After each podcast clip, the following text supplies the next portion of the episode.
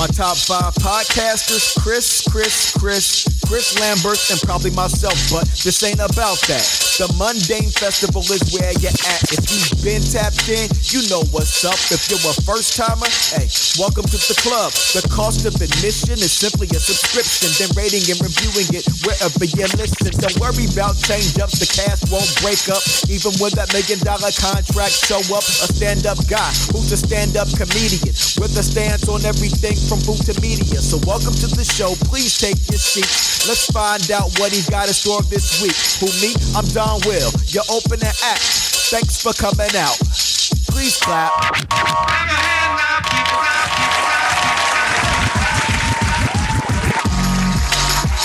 The Mundane Festival. With your host, Chris Lamberth.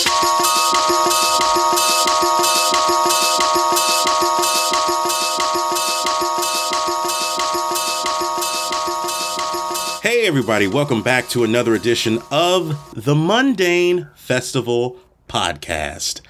I'm your host, Chris Lamberth, recording this on Tuesday, February thirteenth, two thousand twenty-four. Remember, as always, you can subscribe to the show on your favorite podcast listening apparatus. If you're really into this thing, go over to Apple Podcasts or wherever you listen, give this show a five-star review. Let everybody know why you like it, because it's simply the right thing to do. And if you would like to take your love and appreciation of this show to an even deeper level, go over to patreon.com slash mundane festival and subscribe. It's three bucks a month for hours and hours and hours of bonus content. This is episode seven hundred one. Wow. My apologies, everyone, for being late, not doing a show last week. I was sick. I was busy, but mainly I was sick, and I did not want you to have to deal with my vocal stylings being off kilter. Uh, the great J L Covan dragged me across the finish line for uh, episode seven hundred. And I'm very thankful. That was a great episode. And I'm back. I'm healthy. I went to the doctor. That's the first time that I went to the doctor for being sick. I've, I do my checkups and everything, but for just being like, I can't do this anymore. I need help. And, and I had to take a COVID test, and they were able to see me, and she gave me um, some meds, and I I was quickly on the mend. And, um, yeah, so that, that's good. I, I just got back from visiting my mother for about over a week, and I did some stand-up with my good pal, Damian Lemon, at the D C Improv. What a great weekend. That was so much fun.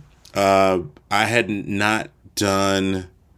I did the lounge prior, like last year with J L. We did a one-nighter, and then... a couple years before the before the pandemic in twenty nineteen, I I did a weekend with uh, Paul Verzi opening for him, and uh, Andy Klein was also on the show, and um, always had good experiences at the D C Improv. So I, I had a really good time. It was great to perform in front of uh, black people, major- predominantly black people. I love performing for everybody. But I will always say, I'll go to my grave saying, doing stand-up in front of a black crowd is the greatest litmus test a comic can have. And uh, you just know, for me, I feel like you just kind of know where you're at. You know where your material is. If they laugh and accept it, it's a it's always a great feeling. And I, I had a bit that I was doing. This is the good thing about working on a on a a, a weekend, whether you're opening or headlining, you get to tweak the material and work on things, and sometimes give things new life. Like uh, the, I would say out of the five shows that we did, my favorite was the Thursday night crowd. The Thursday night crowd for the first show, and then the Saturday night. Actually, the the last show Saturday night, I would say, was my favorite. The, the, la- the first and last show were my favorites.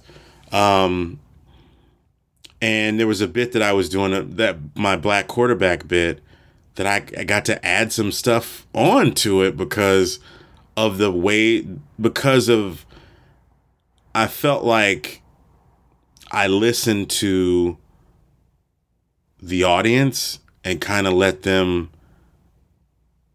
I don't know, we, we were just, we were just in sync with each other, myself and the crowd. And um, a joke was able to grow. So I, I did, I appreciated that. And um, it just felt good. It just felt really good. Um, there were some moments I didn't like, but it was not, it was mainly me. There were some parts where the, some crowds were kind of, weren't as great as the others. And, it, and some, some shows felt like work. Maybe one or two of my sets felt like work. But um, overall, I enjoyed it. Damian Lemon's a fucking monster, dude. He's one of my favorite com. He's one of my favorite comics. I, I just think that guy's just got great timing, witty. He can be silly, but it very, very. Um, he's just very good, very smart, but still cool. He's one of those dudes that that like personifies smart and funny. Not he's. I don't know. He's he's great. I, he's um, he's one of my favorite comics uh, to watch and, and to work with. Uh, so it was it was fun getting to watch him do a long set, do a headlining set, and just tweak the material. How it each night, some of the same bits got better and better um, as he you know worked on them. So his hour is going to be really sharp. So whenever he's in your town, go see him. Tell him I sent you if you listen to this show. He's going to be in Connecticut at City Steam in Hartford this weekend. So if you're in the Connecticut area, go check him out. It's it's um he's terrific. He's a terrific comic. Um, also, I will be next week on the twenty-fourth. I'm going to be at Zone Three in Boston, Massachusetts. I'm excited. I'm headlining there. It'll be a fun night. Looks like a Zone three is like a cool art space. By the time you get this, I'll put the link in my bio. Um, but yeah, if you just go to the website and uh, the twenty-fourth, I'll be there uh, doing some uh, doing some funnies. Is that what people don't say that? I- I'll-, I'll be trying to make you laugh if you come to that show. It's going to be a good time. And I felt it was good. It was good to do a bunch of sets back to back and like get this. I, I'm ready. I'm ready, bro.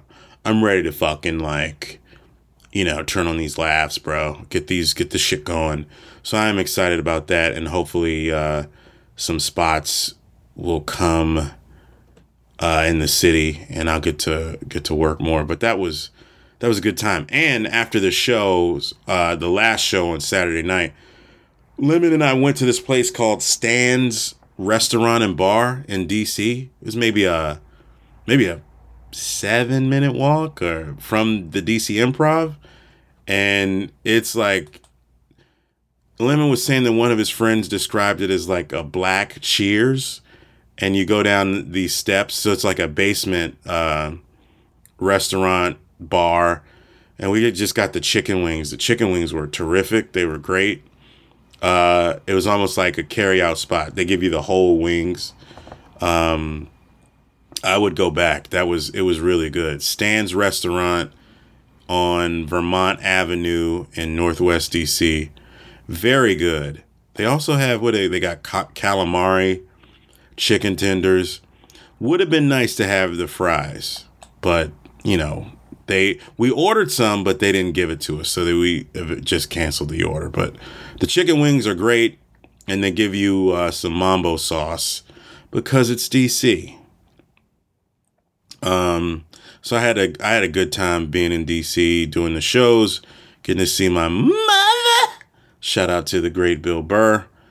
So it was great uh, getting to do that, as I had not been home in a couple, in a, in a few weeks. So I was glad to be back. Um, so that was good. The Super Bowl. Super Bowl. We, we uh, Patrick Mahomes got three of them. Legacy intact. You can't say shit about him.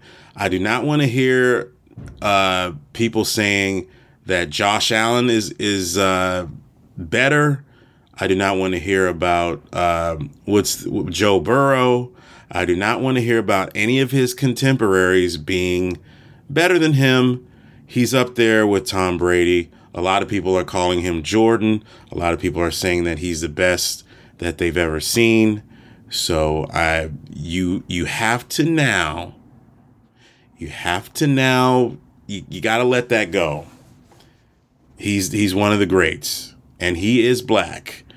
And uh, I have a bit about that, that, that you cannot negate Patrick Mahomes' blackness just because he has, he's married to a white woman and has, and drinks Bud Light. We are not a monolith. Oh, man. So, yeah, I, I, I was really happy about that. I was nervous. Uh, San Francisco kind of had that their Kansas City's uh, number when it comes to uh, just kind of running down their third. The defense, both defenses played well, but it just seems like Kansas City couldn't get much off, and they just gave they had too much time on the clock. They, overtime included, but you can't give a legendary quarterback time on the clock, and he can't be the last person with the ball. Same as Tom Brady. But, you know, now people are saying that the thing that Patrick Mahomes didn't do is he didn't beat Tom Brady. So um, he can, you know, damn, yeah, whatever. They're always going to say something, but he's he's one of the greatest ever. Three Super Bowls. Now we got to see if we can get Lamar one. My thing is, I think we need a little more balance in the N F C as far as black quarterbacks are concerned. I think we need a little more on that side so we can have uh, more of a chance to have what we had last year, like a Jalen Hurts going at Patrick Mahomes, so I wouldn't be that nervous or uptight. That is that is what I want. And I'm rooting for Lamar. I hope he can, um, I don't know, a lot of people said that was the better team. The the Ravens were a better team. And they were, and I did not see this coming. I didn't see, not that it's weird that they made, it, it's a, it's it's to Patrick Mahomes' credit that they got to the Super Bowl and they won, because just looking at week one, I, I was doing a show that night, but it was a Thursday opening night when they played Detroit and they lost and the guys were dropping the ball. And it was like, ooh, boy, I don't I don't know about this, Chiefs. But they pulled through. They they had a great season. They got a Super Bowl. I think that's to obviously to Patrick Mahomes' uh, credit, obviously to Andy Reid's credit, the coaching staff as well. And those guys never giving up. So I, I really, uh, I'm happy for him. If, if, uh, and I think I might have said this before on the show. If Lamar can't do it, be rooting for him. But if, if Lamar can't do it, let's get Patrick number three to um, solidify his legacy. Um, yeah. So I'm I'm happy about that. Usher. Usher had a great Super Bowl halftime performance. Um, he's a generational great. And I think I tweeted that, folks. I think I tweeted that on Sunday. He has a lot of hits. But one of the issues, one, it's not, it's a good problem to have. But I, I was listening to a show where they were saying, oh, you know, um, Usher has so many hits. When he got to the song that I wanted to hear, he was only in it for a couple of seconds, and then he moved on to another one of his hits. I I totally understand that. What I also realized, the only surprise for me was that he did Bad Girl and her came out playing the guitar or whatever. That that was cool. But Bad Girls, uh, I like that song, but that's like a that's a that's almost like a B-side. And I think that's on Confessions, if I'm not mistaken. I think it is on Confessions. I didn't have Usher's discography up. Let me just say Usher, Bad Girl. That is Confessions, because I see the album cover. I was right. I just remember liking that. So that I just remember that being a, a good song that I liked, but I was just like, oh, you, that's kind of a B-side. It's kind of an album cut. All right. I wasn't mad at it, at the choice. Um, Think of You.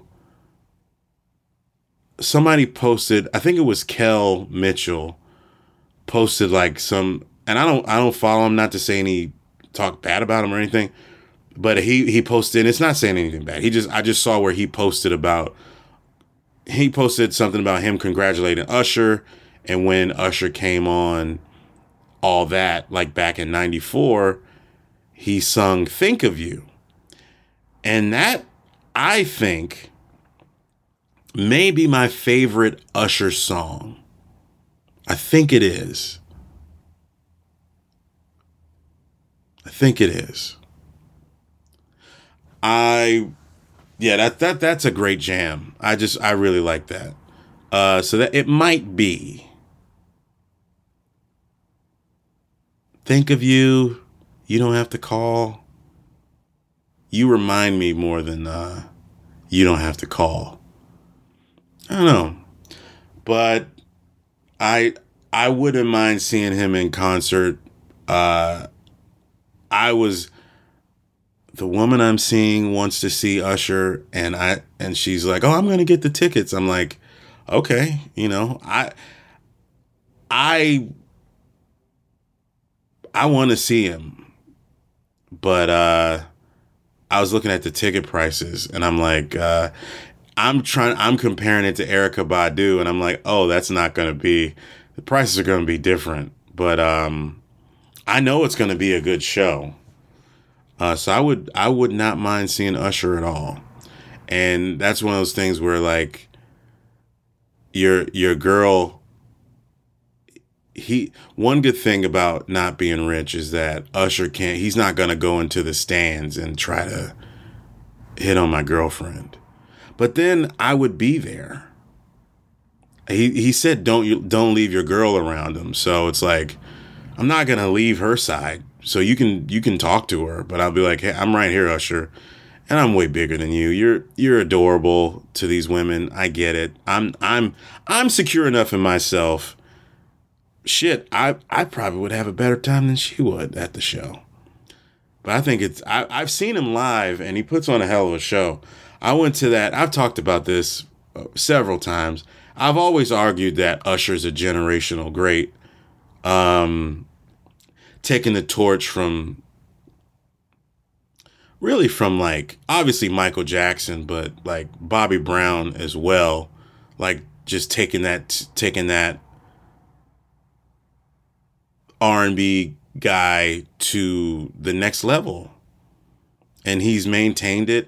And the new album's good, too. I'll talk about music, but I, since we're talking about Usher right now, I'll just say I did listen to the new album going on, going on to, um, going down to D C uh, to the show on Saturday afternoon. And um, it's good. It's it's solid. It's just like a, yeah, this is a good album. It's Usher being Usher, n- not trying to be young. It doesn't seem like he's trying to be something he's not, but then he has other people on the album, younger people doing their thing. So it's just like, I'm going to sing and do my thing. And you young people, you do your rap, you do your mumble raps or whatever, you know, he's great. He's one of the greats. I don't know how much of the new album he do at the show. Um, but, uh, yeah, I think he'd put on a terrific show.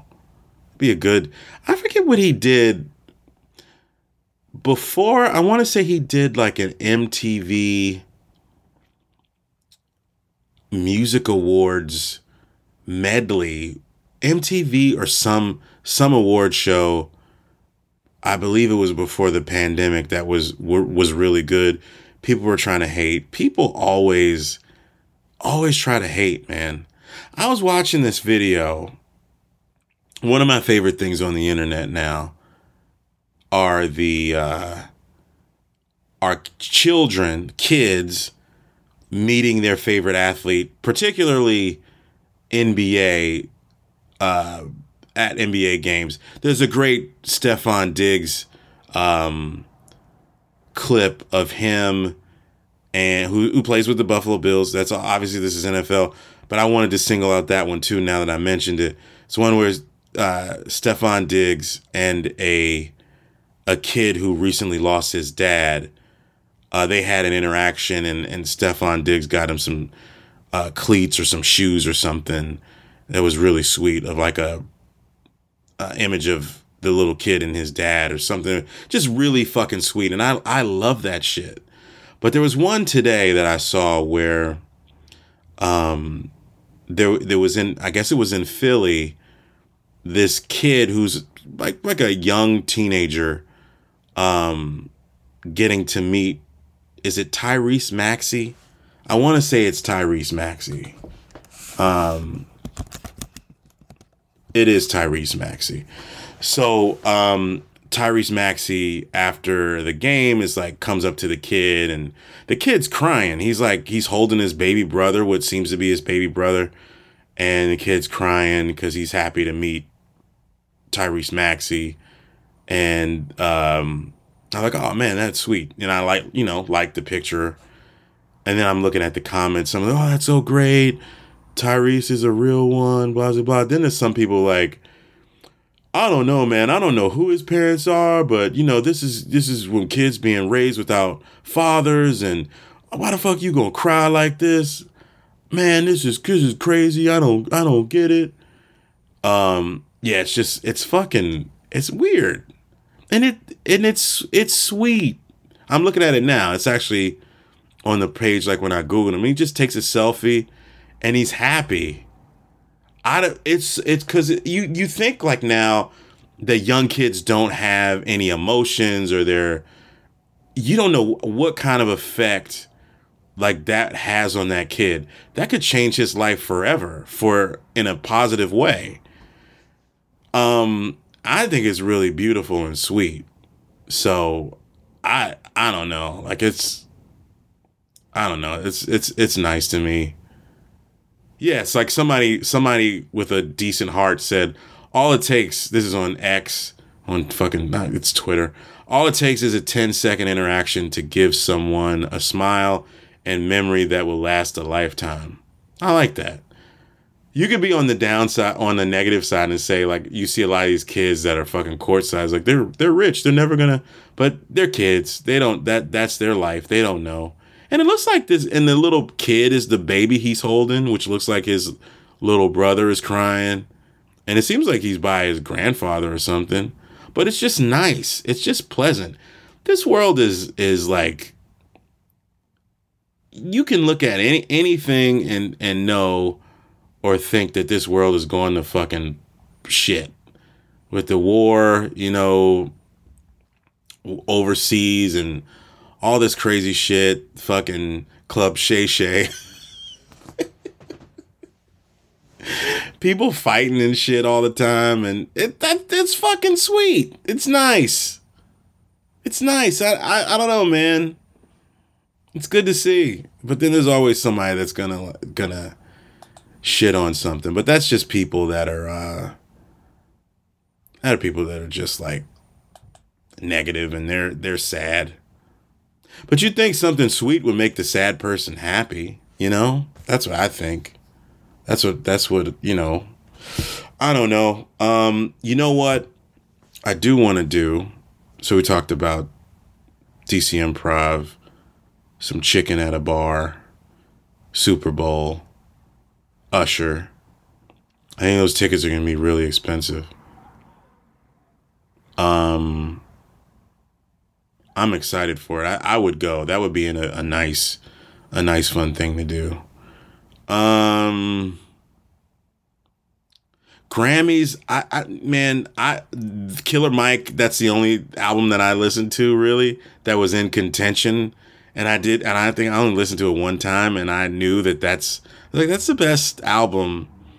Uh, that's the best rap album, and it's and then he got arrested that same night, and a lot of Bomani Jones said it best when he was talking about the Grammys and acceptance from white people. They're never going to respect you. And that, I think he talked about that a week or two ago, and it's really great. He said it on the right time. But um, it did make me think about that. And it's something that folks have been talking about, at least in the podcast community that I'm uh, associated with. It's been talked about before, like watch the and and the it, I think either the B E T or the N double A C P Image Awards. I saw where they had an Instagram post about come where you're celebrated, go where you're celebrated. It's great to get those awards. It's great to get if you can get them. And I'll never uh, try to stop chasing them white people's awards. If you could get, if I got an Oscar nomination or a Golden Globe or something like that, I would love to get it. But I, I don't, ex- I understand they don't always respect what we do, and people kind of build themselves up to get disappointed. And I try to, I don't know, I, I don't really. I love to see as many of the films that I can during award season and make predictions on who will pick with my friends and stuff like that. But I just take it, I just leave it there. You kind of know the, the history is them not really appreciating it, your work, and people of color in that regard. Sometimes they do, but but it mean it does mean something because it's an industry award. People associated with that movie get to work more. They get to be involved in more projects. Just taking the the actors, the people who are at the forefront of these films, people that, and the crew. I worked on Killers of the Flower Moon, and then I worked on Barbie, and like these people can get employed, you know, because of their work or writing for this show. That that almost ensures them more work. So from that standpoint, it's like, if you can get it, get it, but don't, but don't dwell on it. Don't make that like the end game. Make the end game good work. Because a lot of times, years from now, people aren't going to remember that. But I'll be damned if I wouldn't want on my obituary, Oscar winner Chris Lamberth dies at ninety-eight. You know what I'm saying? That would be great. That would be awesome. That would be a great achievement. That's that's what you play the game for. That's an actor's Super Bowl. That's an entertainer's Super Bowl, you know?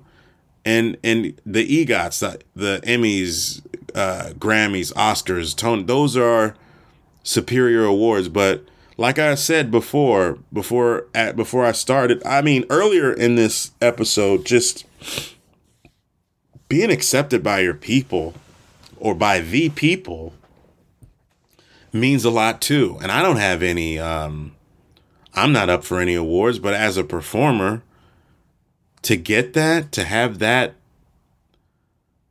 it's nothing like it, man. I just felt so good.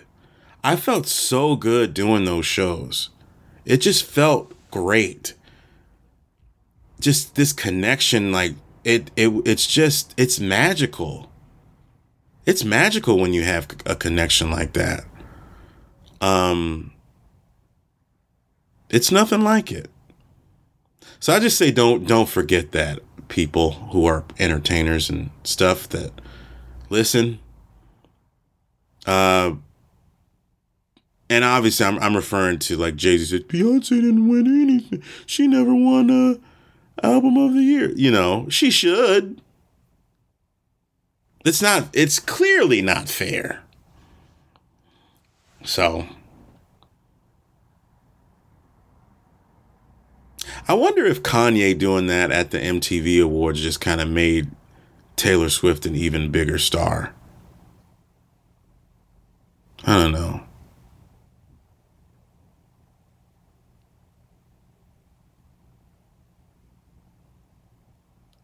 Who knows?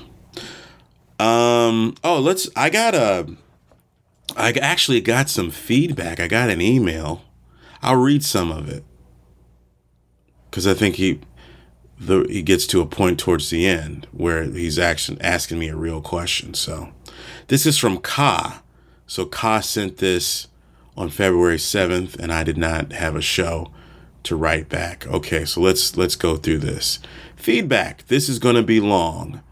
And Kai, it's not long. I, I think it's fine. It's a fine length. If you wanted to go longer, you could have if you wanted to.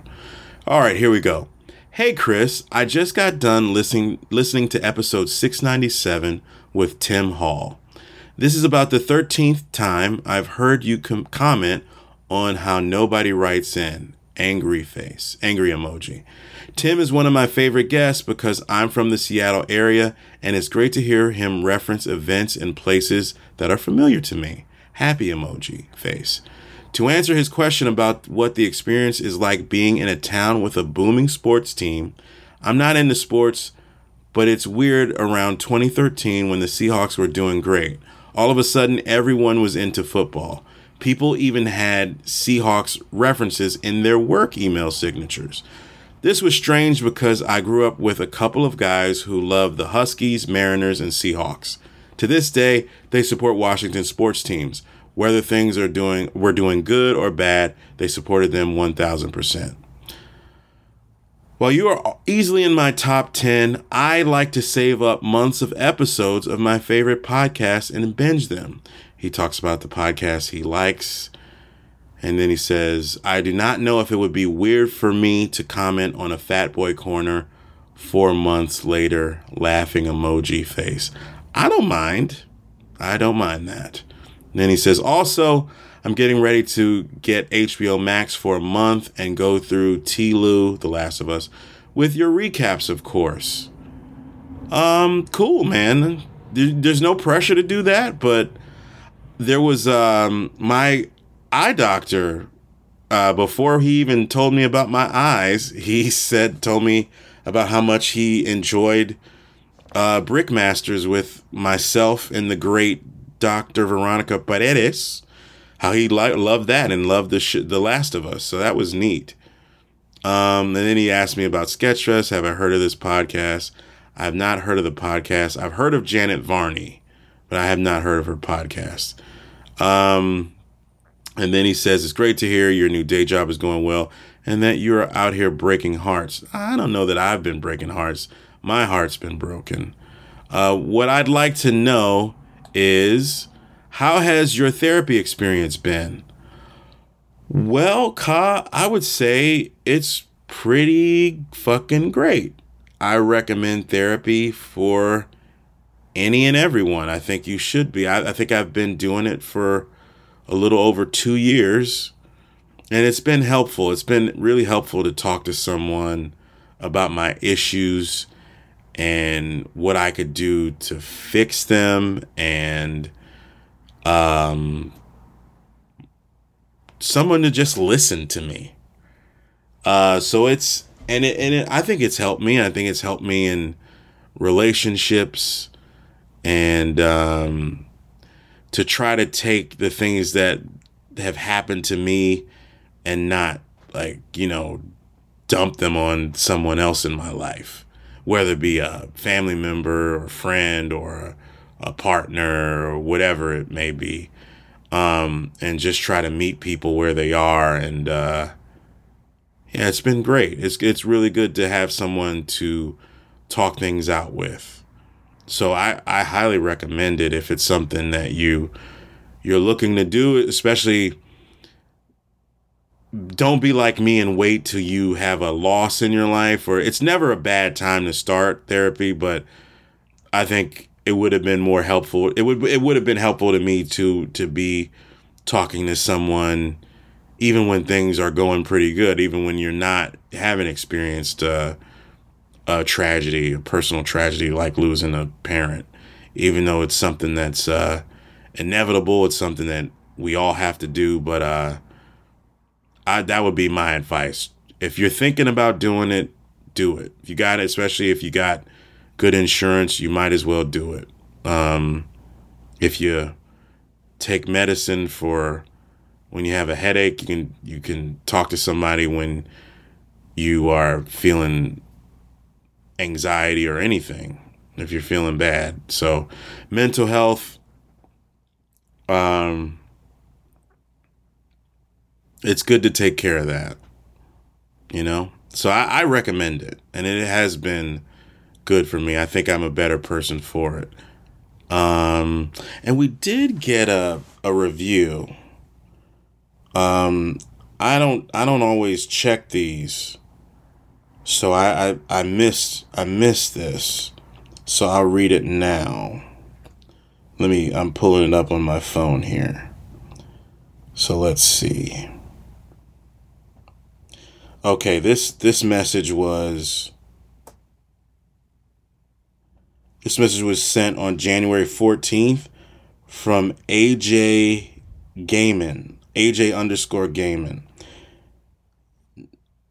Noff, this guy says, a guy or gal says, Northside, N A W F S I D E. So I guess that's supposed to be the north side, but it's Northside. He or she says, I know you, I know you're not Houston born, but you stay repping the H whenever it's po- questionable, whenever it's questionable situation, and I appreciate that. Well, it's a five-star review. I don't know what what this person is talking about. Maybe it's, uh, I have no beef against Houston. Uh, maybe it's maybe because I root for I root for C J Stroud because he's a black quarterback. I'm not sure, but I don't know if I don't know if this review was meant for was meant for the show, for this show in particular. But I will take uh, positive feedback either way. I'm not I'm not mad at it at all. Um. Yeah. So we did talk a little bit about white acceptance. I think I that was a thinly veiled thing about white acceptance. But I, I, I know this because of um, just always go back to being in the theater scene in Chicago in the early two thousands, early to mid two thousands. And um, just how like all the big theater companies would do a black play during Black History Month. And then they would only do a little bit throughout the year. But then um, if you're doing something that's not in Black History Month and it's a black show, it's not really thought of that much. Or they try to downplay it or make it like it's second tier. When I'll always say that uh, black art is some of the best out there, regardless of who's in power and who's making the decisions. That's where, to me, I see some of the best work, and I'm not gonna, not really gonna waver from that. Do I like white artists? Of course I do, but I still think that there's strong work. That's why I like to make a point. I make it a point to, when I go see plays, that there's a black cast. Usually, that's what I like to do because I like to see what's out there. And it's not just not just the August Wilson stuff. I'm really starting to become a fan of uh, Dominique Morisseau and her work. She's a black playwright. And um, I, I just like to focus my attention on that because it's what I like. It's a preference thing, but it doesn't mean that I won't go see stuff with white folks in it. You know my reviews. I watch everything. I watch everything as much as I can in the theater. And I watch all kinds of movies, so you can't say I'm racist. Uh, I just have a preference when I go see plays. Unless one of my friends is in something. Like when I saw my homie uh, Scott Stanglin in Shucked, I was like, oh, my friend's in it. I want to see it because I want to support. We went to school together, and he's very talented. And, uh, you know, that's, that's how I roll. So not hashtag not racist. Chris, Chris is not racist, okay?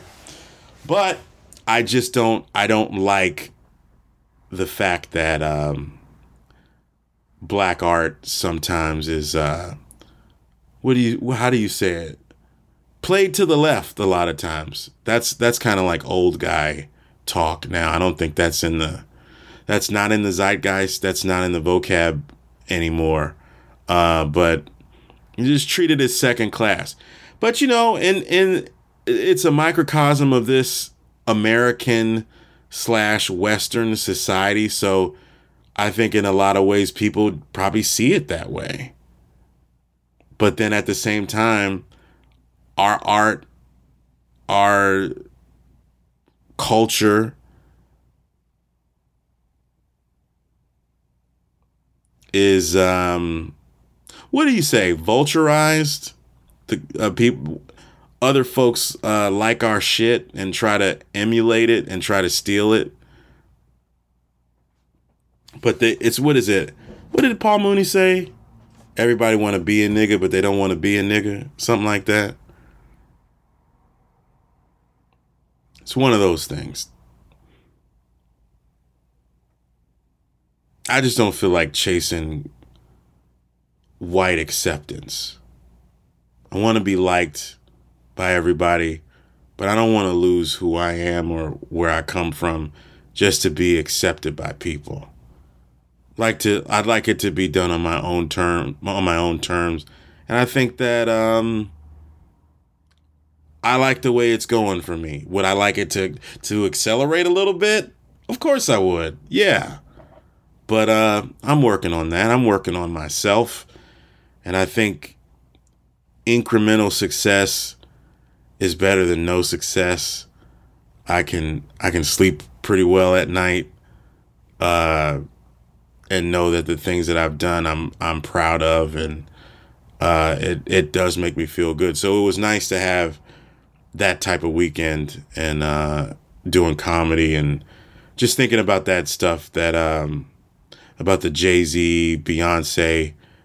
Um, yeah, I think Bomani put that in in uh, great perspective about that, and it's something that's been said. Like I, Rod and Karen have been talking about it too a lot. I'm talking about this shit for years though, really.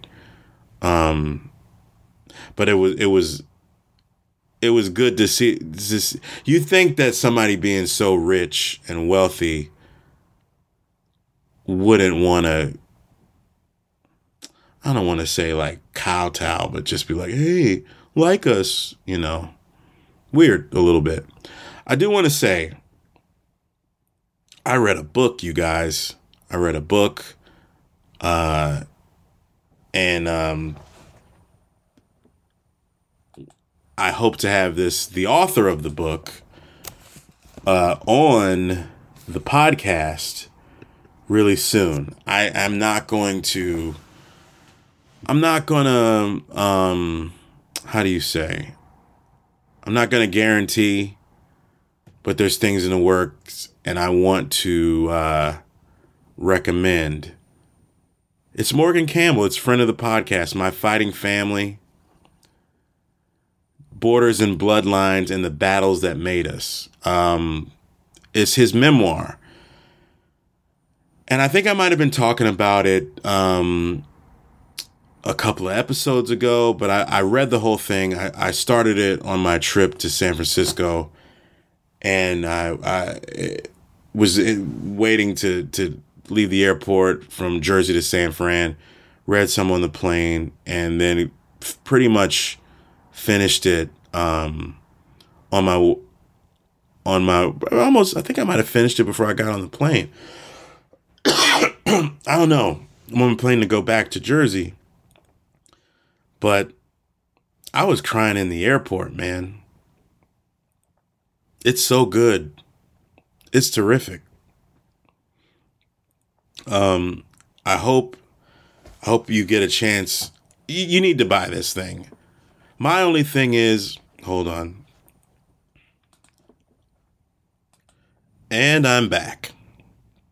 My only thing is that I think I want to go back and buy the audiobook because Morgan does the audiobook. And I listened to a little snippet. I was like, oh, this is cool. It'd be nice because I've been enjoying listening to memoirs, at least, on, in audiobook form. And um, I think it would be good to go back and, and uh, experience the the book with Morgan telling the story.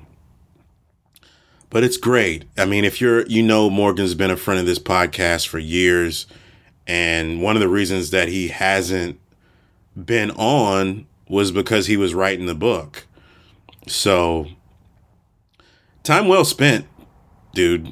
You know, I, I'm we're we're circling him to get him on. I, I my only my fear was that he'd be too famous on, off this and he wouldn't come back on the show. But uh, we're working we're working some stuff out and uh, hope to have him on soon. But it, I recommend if you're into if you're into books and memoirs and you want to support a friend of the podcast, go get My Fighting Family, Borders and Bloodlines and the Battles That Made Us. Um, that's my book recommendation. I wanted to I wanted to make sure I talked about that. Um, let's get into some T V, and then we'll do some music and movie recommendations. All right. We'll give you one T V show. Raising Kanan is over for season three. It was a great season. Very compelling. Um, appointment T V, even though it's streaming. Uh, I usually watched episodes if I woke up early. If I woke up at like five a.m., I just turn on the app and um, watch. Uh, I love I love the show. I think it's my favorite. I think I might have said this when I was on Ba's show, uh, What You've Been Watching, or I might have said it here. Raising Kanan is probably my, I think it's my favorite. Other like take of the three books, you take take out original O G Power. I would say Raising Kanan, Ghost, and then uh, Tommy. Also, you know, black people just call it Tommy, but book four, Force. So I would go, I'd go uh, book three, book two, book four. But it was a good season. Um, nice surprise at the end. I'm not going to spoil it for you. But I will say the one show I re- highly recommend, and it's it's Mister and Missus Smith. I I was excited for this one because of the addition of Maya Erskine. I always already knew Donald Glover was going to be great. I I was su- surprised at the pairing of Phoebe Waller-Bridge. There's nothing against her. I like Fleabag, and they had differences to why as to why the show didn't go with them. But I'm glad it worked out the way that it did, because I loved Maya Erskine from Pen fifteen is where I first heard about her. And then she was in this movie that's now kind of getting some some buzz, or it's now like back on streaming. Let me let me get the name of that movie. It's a rom-com. Uh, Plus One, twenty nineteen rom-com with uh, Jack Quaid is uh, really good. And now I think that's playing on, that's on, might be on Netflix, I believe, but it's streaming somewhere. So if you're, if you're into Maya Erskine and you have a little crush on her, like I do, uh, it's worth, it's worth checking out. But I just knew that, you know, Pen fifteen, it's an acquired taste because it's these women playing uh, teenagers and they're interacting with actual junior high teenage kids. Uh, they don't get freaky or anything, or but dudes couldn't do that shit, and I don't, I don't think that I'd want to see that anyway. But women can, they can get away with it. Anna Conkle and Maya Erskine got away from it, got away with it, and it was also very endearing, and they made it sweet. Like you really feel for these characters, and you want them to win. So that's that's um. That's a, that's hard work, in my opinion, to, to to be able to pull that off. So that was how I heard of her, uh, of her work, and um, I really like her. So I was just kind of like, I was like, fuck yeah, that's gonna be great. They're both have like seem like they have interest. Like they both went to N Y, they both went to N Y U. They just have seem to have like similar comedy sensibility. So it was just like cool. I was like, okay, this is gonna be good. I already love Donald Glover. I love Maya Erskine.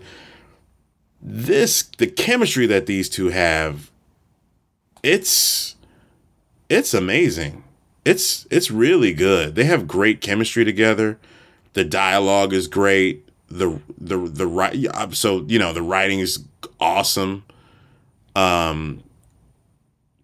So like Donald Glover also obviously the E P Francesca Sloan, who I believe is the creator. She created it with Donald Glover. Um. Yeah, it's good. It's eight episodes. The ending's kind of open-ended. And and one of the things I appreciate about this, too, is that the action's really good. The violence is is good. It's palpable. It's like, oh, shit, this is uh, this is some shit. This is, they're in, in some shit, you know. So I like, I appreciate that. Um, it just works for me on on every, every the, the cameos are good. Um... It just works for me. There's one episode that's really good. The therapy episode is well done. I don't know if this is what people kind of point to when they, um,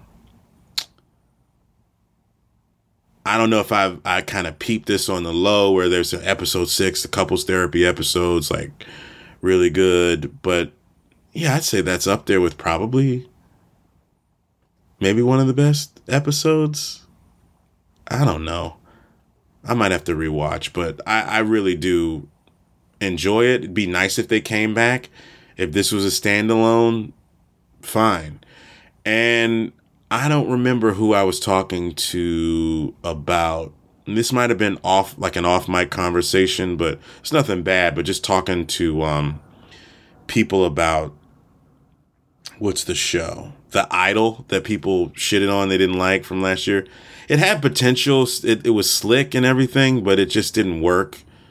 Um, just seeing it as an entire, a whole piece of, of this, you know, the whole series. Um, Amy Simons, who was supposed to work on that show, directed two episodes of, of this series. And she directed the couples therapy episode. So she had some involvement.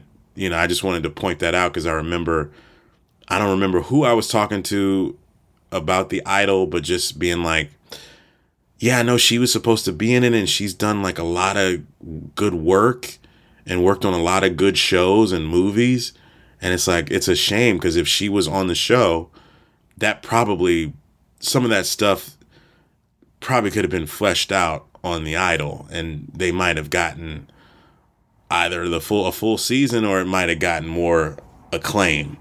So that's that's and Amy Simons is white, okay? And she helped out on this black show. Again, not racist. So there you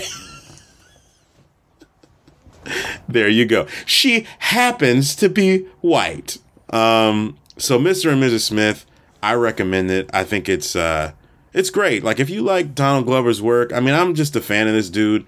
I hope I get to work with this brother one day. I hope I get to the point where I can work with this dude on a on a um, substantial level. I, I really enjoy his stuff, from the music, from the Derek comedy stuff, um, to this now. You know, especially obviously Atlanta.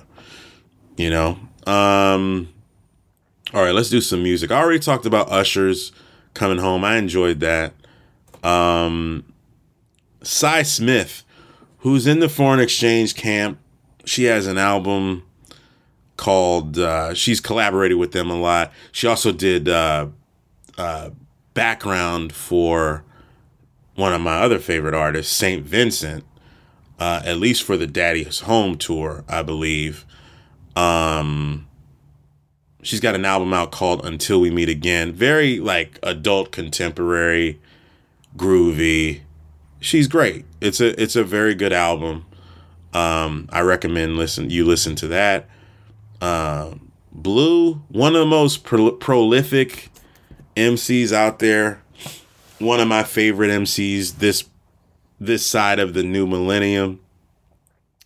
has one of the greatest uh, hip hop debuts under under uh, Illmatic, I would say. Obviously, people will say, go to their graves and say Illmatic is the greatest um, hip hop debut, or just maybe the, possibly the greatest debut from any artist, but at least in the hip hop genre, it's considered the greatest. Below the Heavens is up there for me. Um, I think it's fantastic.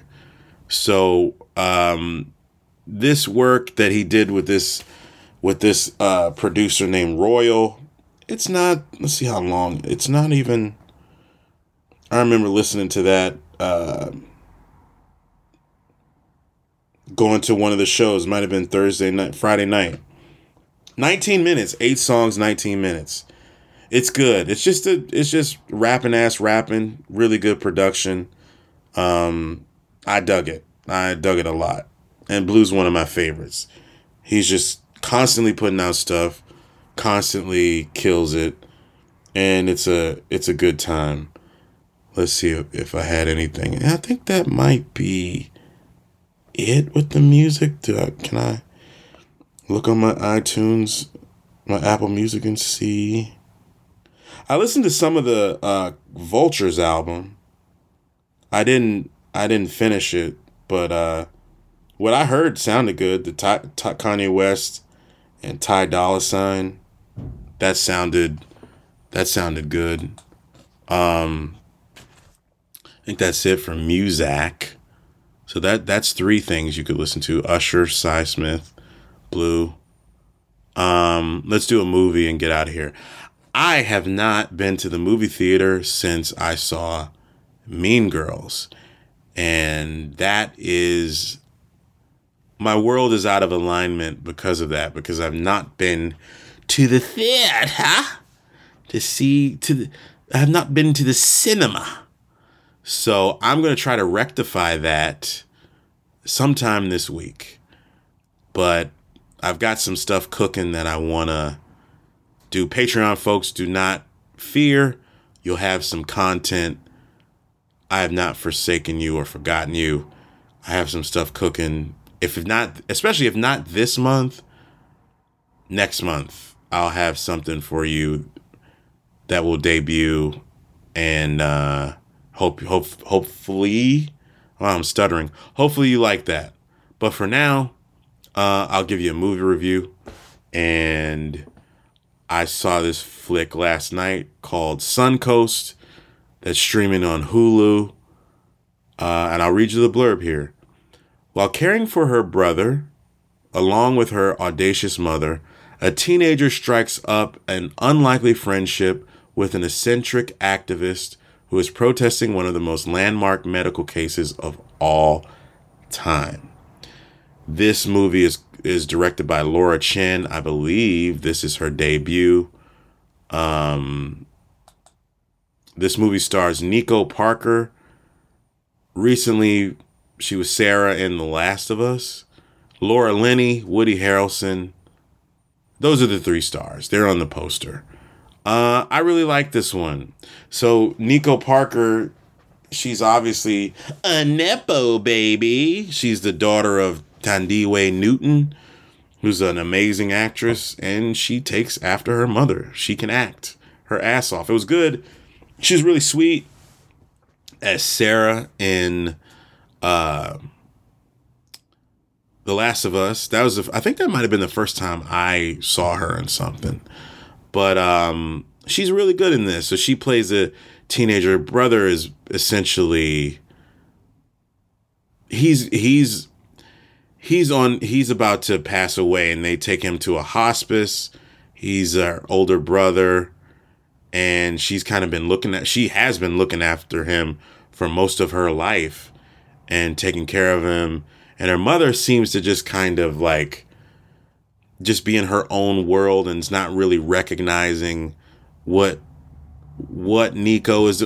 I should get the character. What Doris is doing. Doris. Nico plays Doris.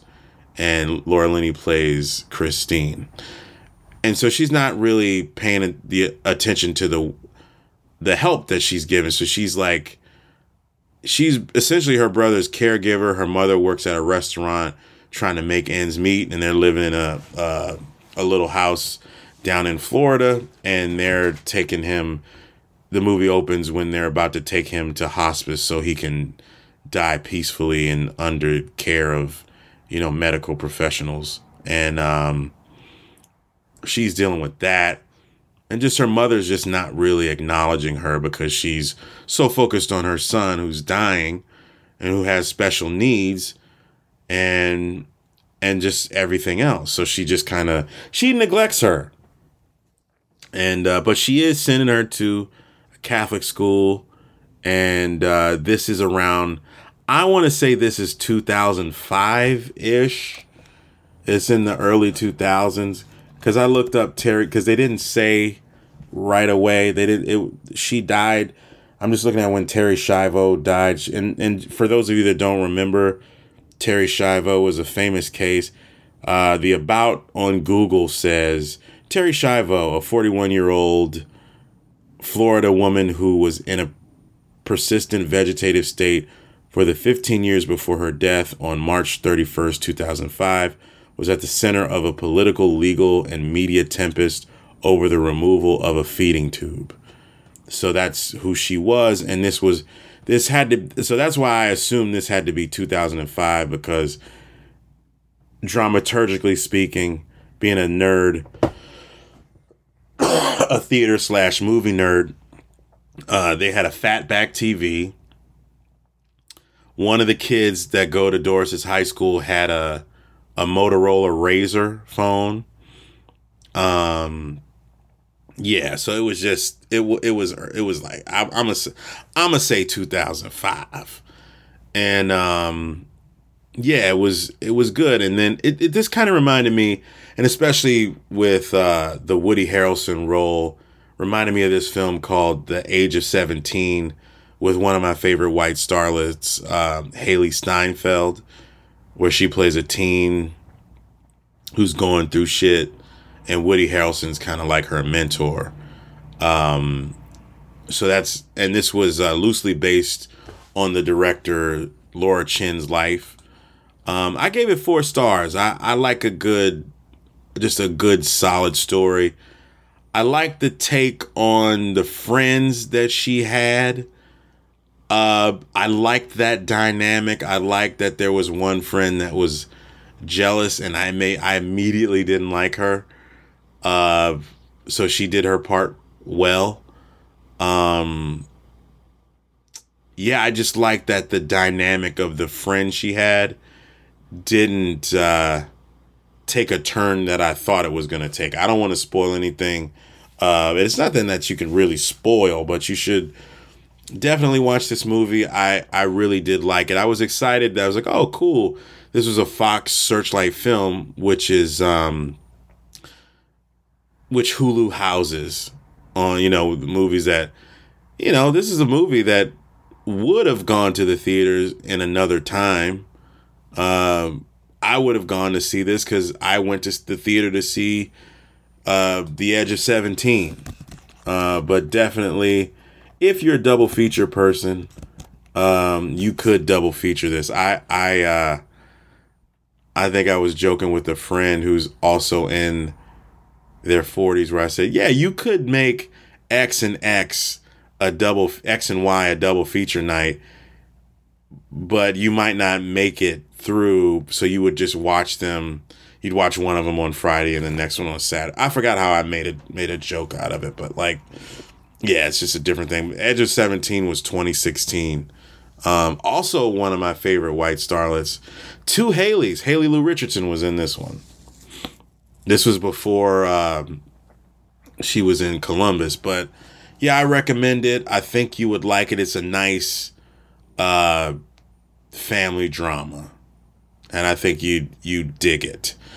All right, folks. So that is that's it for this week. How much have I talked? I have talked over an hour. I miss talking to you all. Um, I'll try to be more consistent in the future, but their life happens. And when life happens, you have to adapt. And I didn't want to be give you another sick, sick boy podcast. So thank you, everybody, for listening. I really appreciate you all. And I will talk to you all next time. Take it easy, everybody.